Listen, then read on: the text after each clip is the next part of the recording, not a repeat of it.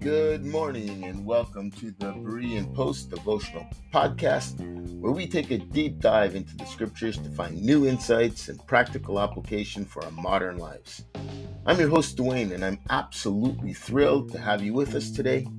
Each day we'll explore a different passage from the Bible, unpacking its meaning and exploring how it can guide our lives for today. So grab your Bible, your favorite drink, and get ready for an exciting journey of discovery.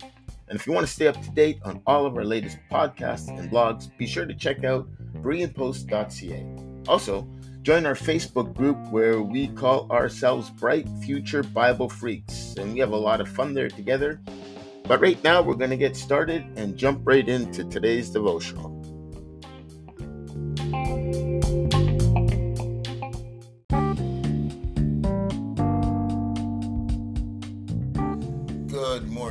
Welcome to another episode of the Berean Post podcast.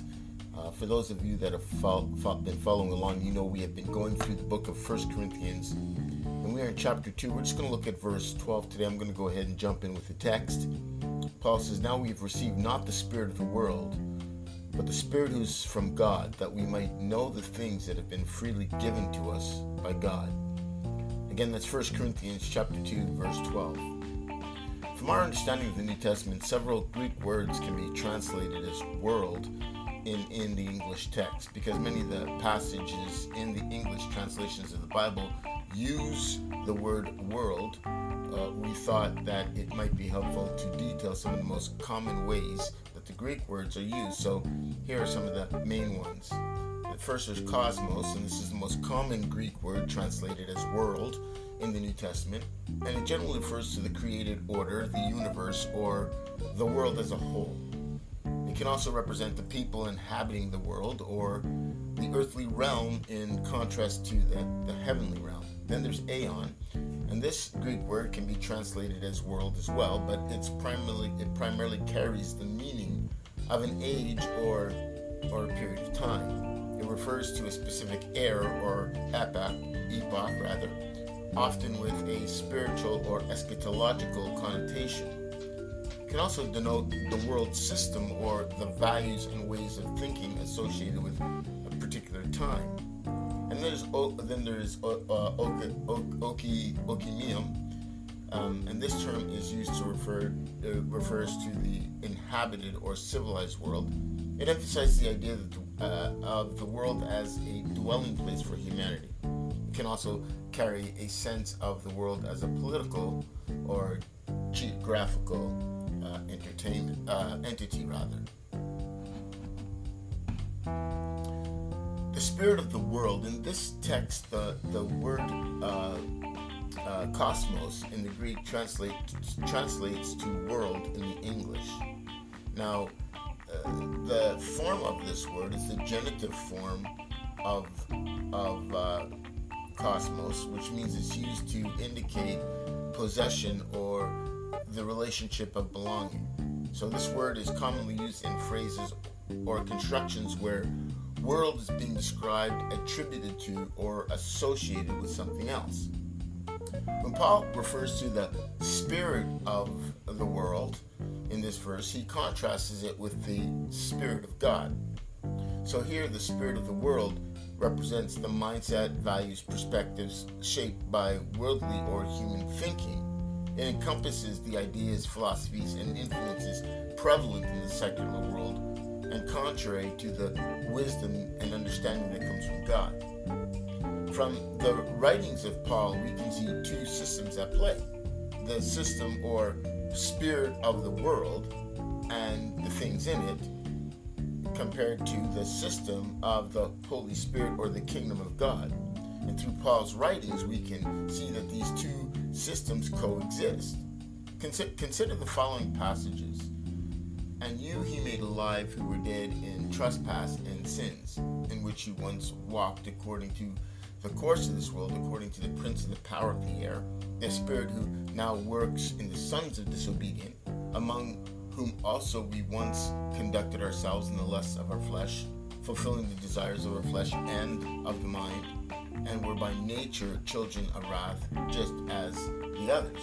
But God, who is rich in mercy because of his great love with which he loved us, even when we were dead in trespass, made us alive together with Christ. By grace you have been saved and raised up and made He's raised us up together and made us to sit together in heavenly places in Christ Jesus.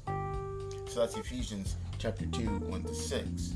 Uh, Paul says in another place, He's delivered us, that God has delivered us from the, the power of darkness and conveyed us into the kingdom of the Son of His love, in whom we have redemption through His blood and the forgiveness of sin. That's in Colossians chapter 1, verse 13 and 14. And then in Romans, he says, For the kingdom of God is not eat, eating, and drinking, but it's righteousness, peace, and joy in the Holy Spirit. So these texts are not stated as future promises, but rather as present realities. In the Ephesians passage, it's proclaimed that God has brought us to life, even though we were once spiritually dead due to our sins and transgressions. He says we used to walk in accordance with the ways of this world, following the influences of the ruler of the air, the spirit who now works in those who are disobedient. This simply means all of us once lived in the passions of our flesh, indulging in sinful desires both um, of the body and of the mind. By nature, we are we were objects of God's wrath. But he says we have been given the Spirit who is from God. So, however, even though that's what our, our state was, God, whom the Bible says is rich in mercy and driven by his immense love for us, made us alive with Christ even when we were dead in our sins. By his grace we have been saved and raised up, seated with Christ in heavenly places. That's where we dwell. Jesus, through his sacrificial blood, delivered us from the power of darkness and transferred us into the kingdom of his beloved Son. However, we still walk in this world or system of things.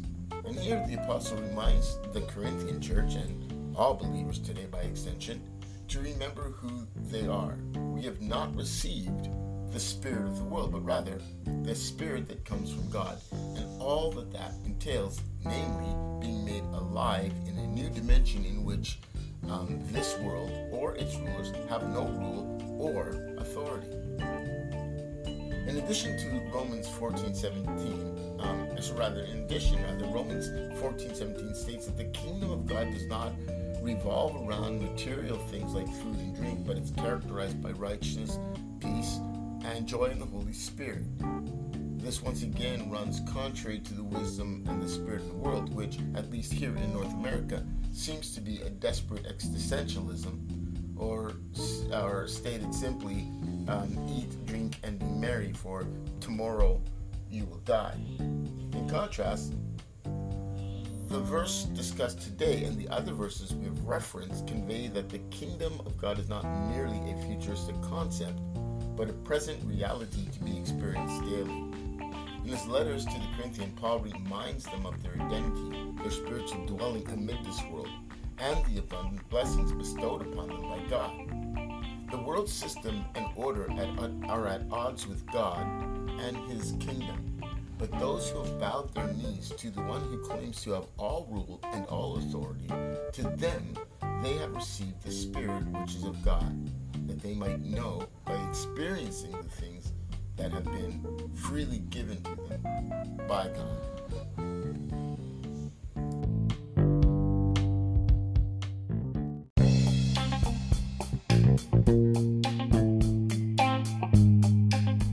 Thank you for tuning in to this edition of the Berean Post podcast. I hope you've enjoyed our discussion and it's brought you some encouragement and insight. Hey, if you want to stay up to date with all of our latest blogs, posts, and podcast episodes, be sure to visit bereanpost.ca and subscribe. Don't forget to share our website with your friends who might need some inspiration or motivation. You can also join our community of bright future Bible freaks on Facebook. Until next time, may peace and blessings abound in your home.